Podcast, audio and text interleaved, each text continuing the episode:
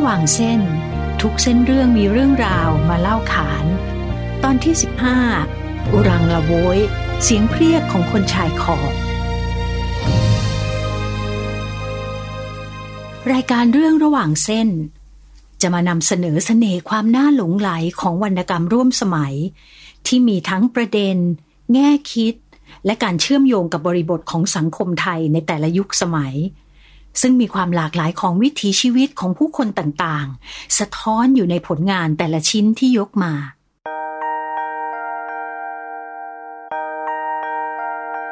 ประเทศไทยมีชนกลุ่มน้อยกระจายอยู่ทุกภูมิภาคของประเทศ ซึ่งแสดงให้เห็นความหลากหลายทางชาติพันธุ์ และวัฒนธรรมในสังคมไทยค่ะ แต่วรรณกรรมที่มีเนื้อหาเล่าถึงชีวิตคนชายขอบเนี่ยมีอยู่ไม่มากนักนะคะ เรื่องระหว่างเส้นตอนนี้นะคะ จะชวนคุณผู้ฟังมาอ่านนวนิยายเรื่อง เสียงเพรียกจากท้องน้ำของประทีปชุมพล ที่เล่าถึงชาวอุรังละโวยหรือว่าชาวน้ำในภาคใต้นั่นเองค่ะ ที่มีชีวิตอยู่กับท้องน้ำมากกว่าบนบกนะคะนวนิยายเรื่องเสียงเพรียกจากท้องน้ำของประทีปชุมพลเนี่ย เข้ารอบสุดท้ายของรางวัลวรรณกรรมสร้างสารรค์ยอดเยี่ยมแห่งอาเซียน ในพศ 2546 นะคะ ตลอดเรื่องนี้ผู้เขียนใช้คำว่า อุรังลาโวย ซึ่งหลายคนนะคะ อาจจะคุ้นเคยกับคำว่า อุรักลาโวย ที่เป็นชื่อเรียกของชาติพันธุ์นี้เช่นกันค่ะนวนิยายเรื่องนี้มีลักษณะเฉพาะในการนำเสนออัตลักษณ์ของชาวอุรังละโวยค่ะ อุรังลาโวยเนี่ยคือชนกลุ่มน้อยที่อาศัยอยู่แถบชายฝั่งทะเลด้านตะวันตกทางภาคใต้ของประเทศไทยนะคะ อาชีพหลักก็คือการจับสัตว์น้ำมีชื่อที่ใช้เรียกทั่วไปว่า ชาวเล หรือว่าชาวน้ำนั่นเองค่ะ คุณศักดาพันรังสี ซึ่งเคยเป็นอดีตคณะอนุกรรมการชาวเลบ้านน้ำเค็ม จังหวัดพังงานะคะ ได้มาพูดถึงชนกลุ่มน้อยในบริเวณภาคใต้ของประเทศ ในปัจจุบันนี้ให้เราฟังด้วยค่ะ คืออุรักละโวยเนี่ยจะมีตั้งแต่ภูเก็ตนะครับ จังหวัดภูเก็ตก็จะมีเกาะซีเรแหลมทุกแกนะครับราวัยนะครับ แล้วก็ไปทางจังหวัดกระบี่ก็จะมีอีกหลายชุมชนเลยครับ จนถึงจังหวัดสตูลเอ่อที่เราสัมพันธ์มากที่สุด ก็จะเป็นพี่น้องที่ที่ที่เอ่อที่ราวัยเพราะว่าส่วนใหญ่พี่น้องเอ่ออุรักลาโวยเกือบทั้งหมดจะมีปัญหาเรื่องที่ดินกับเรื่องของเอ่อสุสานนะครับ เรื่องของการพัฒนาการเรื่องการท่องเที่ยวเนี่ย มันก็จะมีการกระทบเรื่องที่ดิน เรื่องที่อยู่อาศัยเรื่องอะไรเอ่อเรื่องของเอ่อพื้นที่ทางกิจวิญญาณอะไรพวกนี้ค่อนข้างเยอะมากของอุรักลาโวยนะครับ แล้วก็เกือบทุกพื้นที่เลยตอนนี้นะครับ ที่ที่เกิดปัญหาอยู่ แล้วก็ปัญหาก็ยังไม่ได้รับการแก้ไขเท่าที่ควรนะครับ เรื่องของการท่องเที่ยวที่นำนำเรื่องของรายได้เข้าเข้าสู่ประเทศเรา ซึ่งอันนี้มันมันเป็นเรื่องดีถูกไหมครับ แต่ในด้านหนึ่งเนี่ยเป็นด้านของพี่น้องที่อยู่ในพื้นที่เนี่ย ซึ่งส่วนใหญ่พี่น้องอุรักละโวยหรือว่ามอแกลนมอแกลนเนี่ยเขาไม่ได้ก็ไม่ได้มีความรู้เมื่อเมื่อตอนสมัยที่ที่เขาเรื่องของการทำเอกสารสิทธิดินอะไรต่าง ๆ เนี่ยเขาไม่ได้มีความรู้ตรงนี้ครับเขาก็เลย อีกอย่างการสื่อสารภาษาอะไรต่างๆ เนี่ยกับเมื่อก่อนกับใช้กับบนฝั่งเนี่ย มันค่อนข้างลำบากในการสื่อสารภาษา เพราะฉะนั้นในการสื่อสารก็จะมีปัญหา แล้วก็เรื่องของเอกสารอะไรต่างๆ ซึ่งเอ่อส่วนใหญ่ไม่มีเอกสารสิทธิ์เพราะไม่มีเอกสารสิทธิ์เนี่ย คนที่เข้าไปในเรื่องของการทำการท่องเที่ยวกระแสหลักเนี่ยนะครับ ก็จะไปกว้านซื้อที่ดินอะไรต่างๆ มา แล้วก็มาออกเอกสารสิทธิ์ ซึ่งมันเป็นสิทธิ์ที่ตามกฎหมายที่ที่ออกมาโดยรัฐบาลนะครับ เพราะฉะนั้นเนี่ยการแย่งชิงที่ดินอะไรต่างๆ เนี่ย ก็จะเกิดขึ้นมา ถ้าถามว่าได้ประโยชน์ไหม ได้ประโยชน์ก็คือเอ่อเอ่อชาวเอ่ออุรักลาโวยอาจจะเอ่อค้าขายได้ดีขึ้น มีงานทำแต่ถ้าถามว่าเอ่อเอ่อเรื่องของวิถีชีวิตวัฒนธรรมชุมชนแม้แต่เรื่องของอการทำหากินเนี่ย ซึ่งบางทีก็เป็นเขตอุทยานบ้างเป็นเขตการท่องเที่ยวบ้างเนี่ยนะครับ มันก็ทำให้ปัญหาเรื่องของ สิทธิเรื่องของการทำกิน หรือว่าสิทธิการอยู่อาศัยอะไรต่างๆ มันมีปัญหาทั้งหมดในปัจจุบันนี้นะครับ อีกอย่างหนึ่งคือเรื่องของเอสิทธิเรื่องการพัฒนาเรื่องคุณภาพชีวิต อันนี้ต้องต้องต้องเราต้องมองว่า จริง ๆ แล้วเนี่ยรายได้จากการท่องเที่ยวที่เข้ามาในในพื้นที่ในชุมชนเนี่ย มันไม่ได้มันไม่ได้อยู่ในในในในในส่วนของพี่น้องชาวเล หรือว่ามีก็น้อยมากนะครับ ที่จะจะมีส่วน เพราะว่าจริง ๆ แล้วการการทำเรื่องอการประมงอะไรต่างๆ เนี่ย ก็ไม่ได้ทำให้มันเมีรายได้ การท่องเที่ยวเขาก็ไม่มีรายได้เพิ่มขึ้นมากมายนัก แต่ปัญหาก็คือมันเกิดจากพอมีการท่องเที่ยวเข้าไปถูกไหมครับ เรื่องของอระบบสาธารณูปโภคอะไรต่างๆ เปลี่ยนหมดหมดการถือกรองสิทธิที่ดิน การกว้านซื้อที่ดินอะไรต่างๆ มันก็เกิดขึ้นมาทำให้พื้นที่เนี่ย อย่างเช่นเกาะพีพีในปัจจุบันเนี่ยครับ เหลือพื้นที่ในการอยู่อาศัยอยู่ตรงกลางเป็นไข่แดงอยู่เออของการท่องเที่ยวในในเกาะพีพีเลย ซึ่งอันเนี้ยมันมันมันมีปัญหาขึ้นแน่นอน พ่อและแม่ของซายักถูกบังคับให้ออกแสดงงานวัดร่วมกับพวกซาไกถ้าวันไหนเขาไม่ยอมแสดง พวกคนเมืองจะกระทำทารุณต่าง ๆ นานา ที่สุด เมียของอ่างเงินก็ล้มป่วยเสียชีวิตลง อางเงินคลุ้มคลั่ง และใช้ซัมโปลิงแทงคนคุมตาย ในที่สุดเขาจึงถูกตำรวจจับมาขังไว้ในกรงพ่อและแม่ของชายักษ์เดินทางจากเข้าไปตั้งแต่ยังเล็ก ถูกคนเมืองนำตัวออกแสดงตามงานวัด ภาพของอุรังละโวยในสายตาของคนเมือง มีค่าเท่ากับสัตว์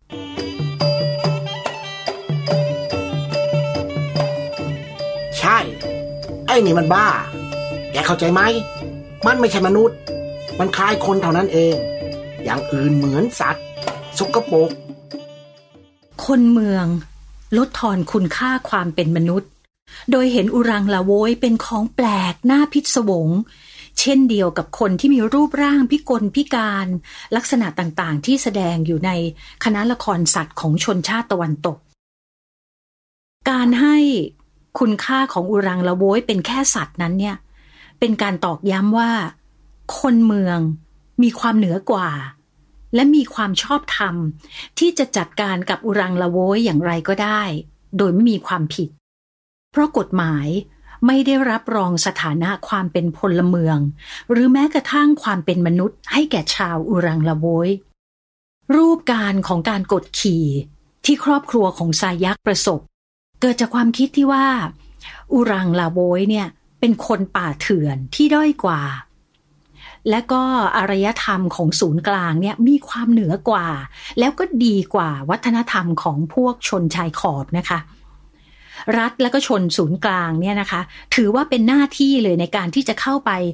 ยกระดับวัฒนธรรมของพวกชนชายขอบให้สูงขึ้น โดย พวกนั้นเนี่ยก็ต้องละทิ้งวัฒนธรรม ความเชื่ออันล้าหลังของตนนะคะ และก็เปลี่ยนมายอมรับอารยธรรมที่เป็นศูนย์กลาง ในกรณีของอุรังละโวยเนี่ยนะคะ รัฐเนี่ยกำหนดให้มาขึ้นทะเบียน ตั้งนามสกุล ให้มีทะเบียนบ้านเป็นของตนเอง แล้วก็มีฐานะเป็นไทยใหม่ ตามการจัดจำแนกแล้วก็การสร้างอัตลักษณ์ใหม่นะคะ การขึ้นทะเบียนของชาวอุรังลาโวยเนี่ยนะคะ ถือว่าเป็นการสั่นคลอนทำลายอัตลักษณ์ดั้งเดิม ซึ่งก็แน่นอนค่ะเป็นปฏิบัติการที่รัฐกระทำเพื่อผนวกรวม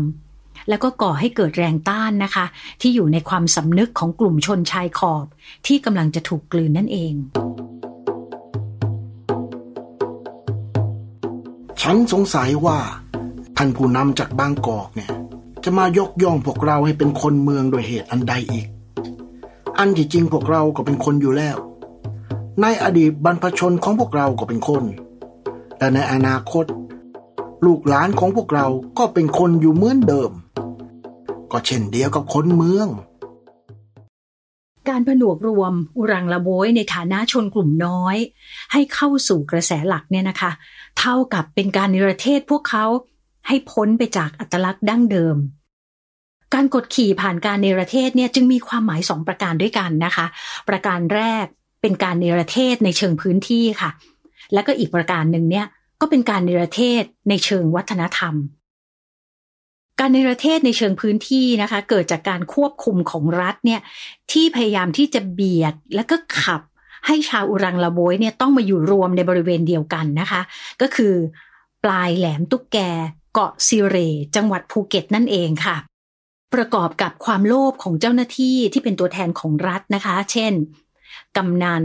ที่ลวงให้โต๊ะครูหมอ ในฐานะผู้นำชุมชนเนี่ย ลงนามในเอกสารสิทธิ์ทำให้ชาวอุรังลาโวยต้องถูกขับออกจากที่ที่เคยอาศัยอยู่สืบต่อกันมาหลายชั่วอายุคนค่ะ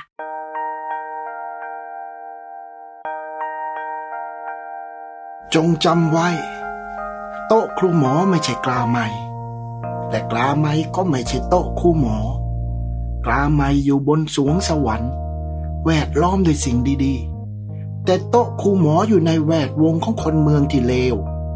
บอกตรงๆ ปู่กลัวเหลือเกิน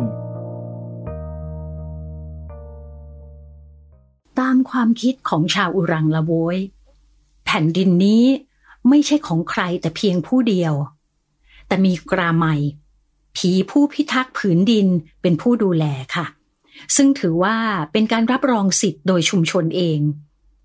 ผู้เขียนเรื่องนี้แสดงให้เห็นว่า การจัดการพื้นที่โดยอาศัยอำนาจของรัฐ เป็นการถือครองโดยไม่ชอบธรรมนะคะ เพราะเป็นการกระทำที่ขึ้นอยู่กับการจัดสรรผลประโยชน์ ในหมู่คนเมืองเองการในประเทศเชิงวัฒนธรรมเนี่ยก็คือปฏิบัติการของรัฐ ที่เข้ามาคุกคามอัตลักษณ์ดั้งเดิมของชาวอุรังละโวยนะคะ ผ่านการจัดการศึกษาและก็ศาสนา เช่นเดียวกันกับการเข้าไปสู่อาณานิคมของชนชาติตะวันตกนั่นเองค่ะ ที่ต้องนำเอาศาสนา แล้วก็ระบบการศึกษาของเจ้าอาณานิคมเนี่ยเข้าไปด้วยเสมอนะคะ ประทีปเนี่ยแสดงให้เห็นว่าการจัดการศึกษาแล้วก็ศาสนานั้น ทำงานร่วมกันเป็นอย่างดีในการทำลายอัตลักษณ์ของอุรังลาโวยนะคะ ชาวอุรังลาโวย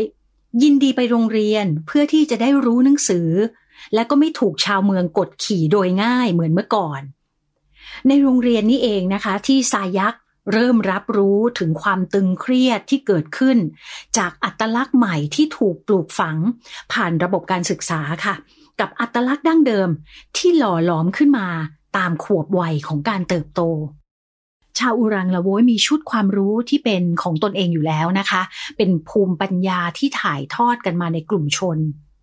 เพื่อตอบสนองความต้องการในการดำรงชีพ ชาวอุรังละโวยเนี่ย อ่านน้ำจำลม อ่านฟ้าจำดาว บางคนรู้แม้กระทั่งเสียงชนิดใดคือเสียงของปลาอะไรกำลังอยู่ตรงไหน โดยดำน้ำลงไปฟังซายักเองที่ได้รับความรู้ในลักษณะนี้มาโดยตลอดเนี่ยนะคะ จึงตั้งคำถามกับความรู้ชุดใหม่ที่เรียนจากในโรงเรียนค่ะ ฉันได้รับการเรียนรู้จากท้องทะเล สายลม แสงแดด ปลาหู้ และคนรอบข้างจากปู่มาก่อน แต่เมื่อเข้าโรงเรียนครูนำเอาสิ่งที่คิดว่าดีจากคนเมืองมาสอนพวกเรา และมักดูถูกพวกเราว่าเป็นคนทะเล คนเถื่อน คนไม่รู้หนังสือ และเป็นคนที่ยากจน ความจริงแล้ว ครูใช้เวลาล้างความเชื่อที่เราเคยเรียนรู้มา ว่าเป็นสิ่งที่ไม่ถูกต้อง และนำความคิดของคนเมืองมาใส่สมองของพวกเรา ซึ่งมีแต่เรื่องยกย่องพวกคนเมือง พวกเขาดี พวกเขาเก่งในทุกๆทาง นอกจากการตั้งคำถามแล้วนะคะ ผู้เขียนยังกำหนดให้ผู้เล่าเรื่องเนี่ยกล่าวโจมตีโรงเรียนซึ่งเป็นสถาบันที่รัฐจัดตั้งขึ้น เพื่อควบคุมอุรังละโวย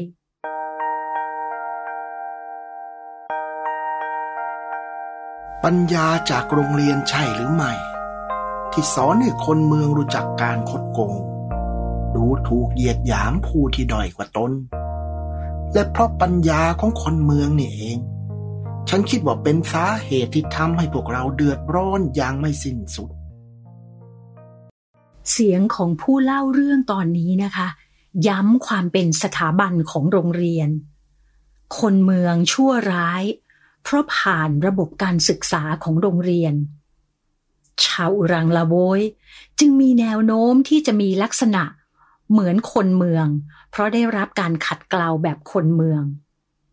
การทำรงรักษาอัตลักษณ์ให้บริสุทธิ์เหมือนก่อน จึงเป็นไปได้ยากค่ะ มีชาวอุรังละโว้ยบางคนเนี่ยนะคะ ได้รับประโยชน์โดยตรงเลย จากความรู้ที่เรียนในโรงเรียน แต่ผู้เขียนเนี่ยนะคะ ก็แสดงให้เห็นว่า แทนที่คนเหล่านั้นจะใช้ความรู้ในการต่อสู้ เพื่อกลุ่มชาติพันธุ์ของตน กลับถูกผนวกรวมเข้าไปอยู่ในกระแสหลัก แล้วก็กลายเป็นคนของรัฐซะเอง เช่น ยูโซฟเพื่อนของซายักที่ตอนท้ายเรื่องเนี่ยนะคะ ก็ได้ดำรงตำแหน่งผู้ใหญ่บ้าน ส่วนปูลูเพื่อนของซายักอีกคนหนึ่ง ซึ่งพยายามตั้งตนเป็นผู้นำในการรวมพลังเรียกร้องความเป็นธรรมเรื่องที่ดิน กลับถูกฆาตกรรมอย่างมีเงื่อนงำด้านการนำศาสนาพุทธ เข้ามาเผยแผ่ในหมู่บ้านชาวอุรังละโวยนั้นเนี่ยนะคะ ก็ได้รับความร่วมมือเป็นอย่างดีจากสถาบันการศึกษาค่ะ ครูเคยบอกกับเราว่าดี เหมือนกับคนเถื่อนจะได้มีศาสนา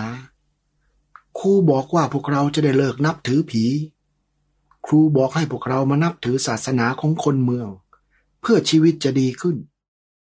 เมื่อสายักมีโอกาสได้เข้าร่วมพิธีกรรมของศาสนาพุทธ สายักตั้งข้อสงสัยว่า พระก็เหมือนเหมือนกันเพราะนอกจะติดต่อกับผีได้แล้ว ยังสามารถบอกกับชาวเมืองได้ว่าญาติพี่น้องที่ตายไปอยู่ที่ไหนบ้าง ในนรกหรือในสวรรค์ คิดถึงคำที่ครูเคยสอนไว้ว่า พวกที่นับถือผีเป็นคนเถื่อน ชาวเมืองก็ควรจะเป็นคนเถื่อน เช่น อุลังละโวย ผู้เขียน ได้แสดงให้เห็นว่าสถาบันศาสนาเอง ก็รับใช้คนเมือง ไม่ได้บริสุทธิ์ซื่อตรง ดังที่พยายามชวนเชื่อ โดยเฉพาะกรณีที่สมภารพยายามปกป้องเท่าแก่เสงผู้เป็นศัตรูตัวฉกาจของชาวอุรังละโวยค่ะ น่าสังเกตว่า ไม่มีใครกล่าวโทษเท่าแก่เสงว่าเป็นตัวการในการทำให้ปูรูตาย ฝ่ายเท่าแก่เสงก็เก็บตัวเงียบ เขาฉลาดที่ทำบุญผ่านสำนักสงฆ์สมภารจึงมักออกมาปกป้อง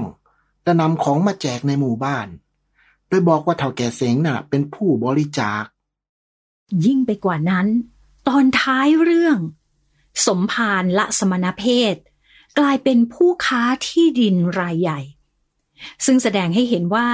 ไม่ได้มีคุณธรรมที่แท้จริง นอกจากการศึกษาและศาสนาในฐานะสถาบันแล้วนะคะ ก็ยังมีการสร้างสถาบันนันทนาการขึ้นใหม่ ในชุมชนชาวอุรังละโวยซึ่งสมควรนับว่า เป็นส่วนหนึ่งของการทำลายอัตลักษณ์ดั้งเดิมลำวงเป็นที่นิยมของคนในหมู่บ้าน หนุ่มสาวหลงละเลงกับของใหม่ ที่สร้างอารมณ์ให้ผู้ชายหวันไหวในกามอารมณ์ อีกทั้งสิ้นเปลืองมาก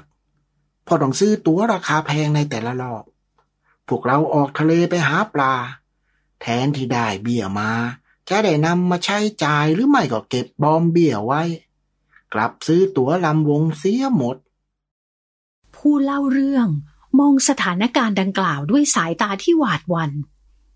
การประทะกันระหว่างกลไกที่รัฐและคนเมืองนำมาเพื่อทำลายอัตลักษณ์ของอุรังละโวย ผลสรุปสุดท้าย ปรากฏในคำพูดของปู่ที่กล่าวยืนยันว่า อุรังละโวยจะไม่มีวันเปลี่ยนแปลงซายักหลานลัก ปู่ลืมบอกเรื่องที่มูยัง หรือบรรพบุรุษเคยสอนว่า พวกที่เขามาให้เราเป็นอะไร เราก็เป็นได้ แต่ท้ายที่สุด พวกเราก็ยังเป็นชาวอูรังละโวย และนับถือผีอยู่เหมือนเดิม ตราบใดที่พวกเรายังล่องปลาหู้ หรือเรือ และยังล่าปลาในทะเล จงจำไว้ ประเพณี พิธีกรรมที่ปรากฏอยู่ในเรื่อง ประทีปบรรยายได้อย่างละเอียดละออ อาจจะเพื่อเน้นว่า อุรังละโวย มีอารยธรรมที่เป็นของตนเองค่ะ ไม่ได้ป่าเถื่อน ดังที่ปรากฏในชุดความรู้ของคนเมือง เช่น ประเพณีการเกิดที่กล่าวถึงพิธีกรรมของหมอตำแย โต๊ะบิดัดก็นำข้าวสารหมากพลู เทียนไข ได้ดิบมาวางไว้ตรงหน้า จากนั้นก็ได้จุดเทียน แล้วเชิญมูยัง ผีบรรพชนมารับเครื่องบูชา และคุ้มครองมะกับลูก พิธีกรรมสำคัญ ที่ผู้เขียนบรรยายอย่างละเอียดเช่นกัน ก็คือพิธีลอยบาปของชาวอุรังละโบย เป็นพิธีที่สะท้อนความเชื่อเรื่องผีเช่นกันค่ะแต่ที่สำคัญกว่านั้นนะคะ ก็คือบทบาทของพิธีกรรมนี้ค่ะ ในฐานะที่เป็นศูนย์กลางของชุมชนทำให้ชาวอุรังละโวยเนี่ยมีโอกาสมาร่วมกันจัดเตรียมและก็ดำเนินงานพิธี นับว่าเป็นส่วนช่วย ให้อัตลักษณ์ของชุมชนและก็ชาติพันธุ์เนี่ยเกิดความเป็นปึกแผ่นมากยิ่งขึ้นนะคะ เมื่อปลาหูประจักษ์เสร็จสิ้นสมบูรณ์สวยงาม ขบวนรำโทนรำมนา เข้ามาร้องรำรอบๆปลาหู โดยดาโตะจะเข้ามาในวงล้อม และจุดกำยานนำมาไว้ที่ส่วนท้าย พร้อมจุดเทียนและนำหมากพลูมาบูชาบรรพชนนำเข่าตอกมาซัดรอบๆปลาหู ในระหว่างนั้น ขบวนแห่แหนโดยรอบตลอด เมื่อน้ำทะเลขึ้นสูงสุด จนน้ำทะเลเริ่มทรง ดาโตจะทำพิธีสาดน้ำรอบปลาหูประจักษ์และทุกคนจะผลัดกันสาดน้ำรอจนน้ำทะเลเริ่มลด ดาโตทำพิธีรอยปลาหูประจักษ์และท้ายสุด ชาวบ้านต่างน้ำข้าวตอกที่จัดเตรียมไว้ รูดไปตามร่างกาย แล้วซัดลงในปลาหูประจักษ์เป็นการฝากความชั่วร้ายไปกับปลาหูประจักษ์ลำนั้น จิรัตเฉลิมแสนยากร นักเขียนเรื่องสั้น ความเรียง บทวิจารณ์วรรณกรรม ผู้ได้รับรางวัลชมเชยบทวิจารณ์วรรณกรรม หม่อมหลวงบุญเหลือ เทพยสุวรรณประจำปี 2552 ได้พูดถึงวรรณกรรมที่นำเสนอเรื่องราวของชนกลุ่มน้อย ในอีกมุมมองค่ะ หากพิจารณาในวรรณกรรมไทยในทศวรรษที่ผ่านมานะครับเสียงของคนชายขอบในกลุ่มชาติพันธุ์เนี่ยได้สะท้อนผ่านวรรณกรรมพอสมควรนะครับ ในขณะที่วรรณกรรมร่วมสมัยในปัจจุบันอาจจะพบว่าได้ขยายเสียงสะท้อนของกลุ่มชนกลุ่มน้อย หรือว่าคนชายขอบเนี่ยออกไปสู่มิติทางเพศสีผิวหรือว่าอายุมากขึ้นนะครับเเรามักเคยชินนะครับว่าการแบ่งชาติพันธุ์ สีผิวเพศและอายุเนี่ยเป็นเรื่องธรรมชาตินะฮะโดยด้วยคำอธิบายในเชิงวิทยาศาสตร์ หรือว่าเชิงชีววิทยาอะไรก็ตามนะครับ จิรัตเฉลิมแสนยากร นอกจากจะหลงไหลโลกวรรณกรรมในหลากหลายมิติแล้วนะคะ ศึกษามาทางด้านวรรณคดีเปรียบเทียบ และมีผลงานทางด้านวรรณกรรมวิจารณ์ ยังเป็นนักแปลอิสระและนักเดินทาง ได้ให้ความสำคัญของพื้นที่การนำเสนอเสียงเรียกร้องที่แตกต่างหลากหลายค่ะแต่หากพิจารณาในมิติทางสังคมและวัฒนธรรมเนี่ยเราจะพบว่ามิติทางชาติพันธุ์สีผิวเพศและอายุ ล้วนสัมพันธ์กับมิติทางสังคมและการเมืองด้วยเช่นกันครับเออดังเช่นเราจะเห็นการแปะป้ายนะครับ ว่าใครเนี่ยเป็นคนบ้านนอกนะหรือมากไปกว่านั้นคือใครที่ไม่ใช่ไทยนะครับ หรือคนนี้ผิดเพศนะคนนั้นไร้สมรรถภาพ คนนี้เป็นเอ่อคนแก่มนุษย์ป้าอะไรพวกนี้นะล้วนแล้วจะถูกตีตราให้เป็นคนชายขอบผ่านมิติทางสังคมและวัฒนธรรมทั้งสิ้นนะครับ เท่าที่ผมสังเกตเนี่ยพบว่าวรรณกรรมไทยเนี่ยสะท้อนสถานะของชนกลุ่มน้อย หรือคนชายขอบเนี่ยทั้งกลุ่มชาติพันธุ์กลุ่มความหลากหลายทางเพศ ผู้พิการหรือผู้สูงอายุ ล้วนถูกประกอบสร้างขึ้นผ่านบริบททางการเมืองและสังคมทั้งสิ้นครับหลายคนนะคะ อาจจะเรียกชื่อกลุ่มชาติพันธุ์นี้ว่า อุรักลาโวยแต่ในเรื่อง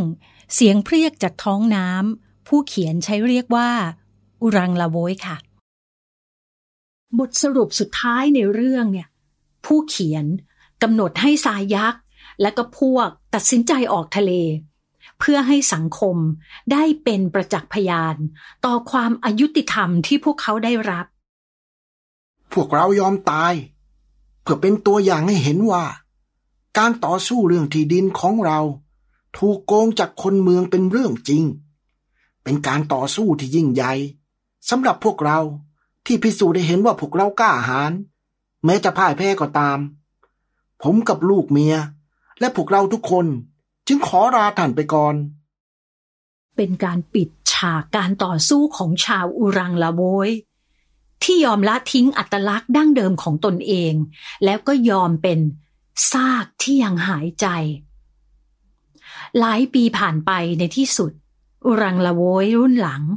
ได้เปลี่ยนแปลงวิถีชีวิตของตนเองไป เช่นเดียวกับกลุ่มชาติพันธุ์อื่น ๆนะคะ ที่เป็นชนชายขอบในสังคมไทย ที่อยู่ในกระแสการพัฒนาที่ถูกลดทอนความเป็นมนุษย์ จนกลายเป็นเพียงสินค้า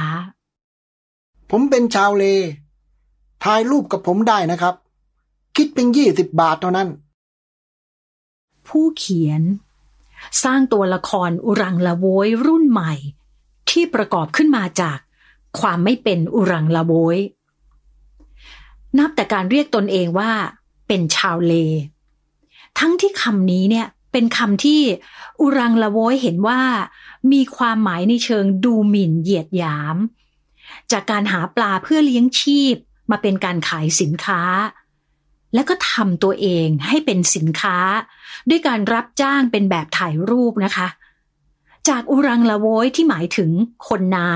ำกลายเป็นคนที่ว่ายน้ำไม่เป็น ที่สำคัญก็คือ วัฒนธรรมของอุรังละโวยเอง ที่ผู้เขียนใช้เพื่อต่อรองกับรัฐและก็คนเมือง มาถึงท้ายเรื่อง อุรังละโวยเองต้องเป็นฝ่ายเรียนจากคนเมือง แล้วก็ไม่ให้ค่าแก่ศักดิ์ศรีและความเสียสละของบรรพบุรุษค่ะ คุณรู้ไหม ดี๋ยวนี้ชาวเลมีค่ามากนะ พวกทททเอ่ยจังหวัดเอ่ยให้แสดงวัฒนธรรมของเรา ความจริง ผมก็ไม่รู้อะไรหรอก คนเมืองมาสอนพวกเราทุกอย่าง เราทำเราแสดง แล้วเราก็ได้เงินได้ทอง เดี๋ยวนี้ชาวเรไม่ถูกรังเกียจแล้ว เขายกย่องเรา ให้เกียรติเรา เสียดายนะ ที่บรรพชนเราเกิดมาเร็วไปสักหน่อย เลยลำบาก ในที่สุดค่ะ ความเป็นอุรังลาโวยก็ถูกทำลายจนหมดสิ้น หลงเหลือแต่เพียงลักษณะทางชีววิทยาที่สืบทอดมาทางพันธุกรรม และกลืนกลายเข้ากับลัทธิบริโภคนิยมในสังคมปัจจุบันนี้ค่ะ เสียงเพรียกจากท้องน้ำจึงเป็นเสมือนบันทึกประวัติศาสตร์ของคนชายขอบกลุ่มหนึ่ง ซึ่งอาจจะเป็นตัวแทนของคนชายขอบอีกหลากหลายกลุ่มในสังคมไทยก็ได้นะคะ ที่ครั้งหนึ่งเคยดำรงชีวิตอย่างทรนง และมีศักดิ์ศรีต้องพ่ายแพ้ต่อกลไกของรัฐและก็คนเมืองที่รุกคืบ เบียดขับ กลืนกลาย จนกระทั่ง สูญเสียอัตลักษณ์อย่างน่าเศร้าใจ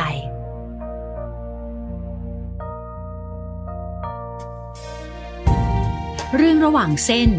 ทุกเส้นเรื่องมีเรื่องราวมาเล่าขาน ติดตามรับฟังรายการเรื่องระหว่างเส้นได้ทาง www.thaipbspodcast.com และแอปพลิเคชัน Thai PBS Podcast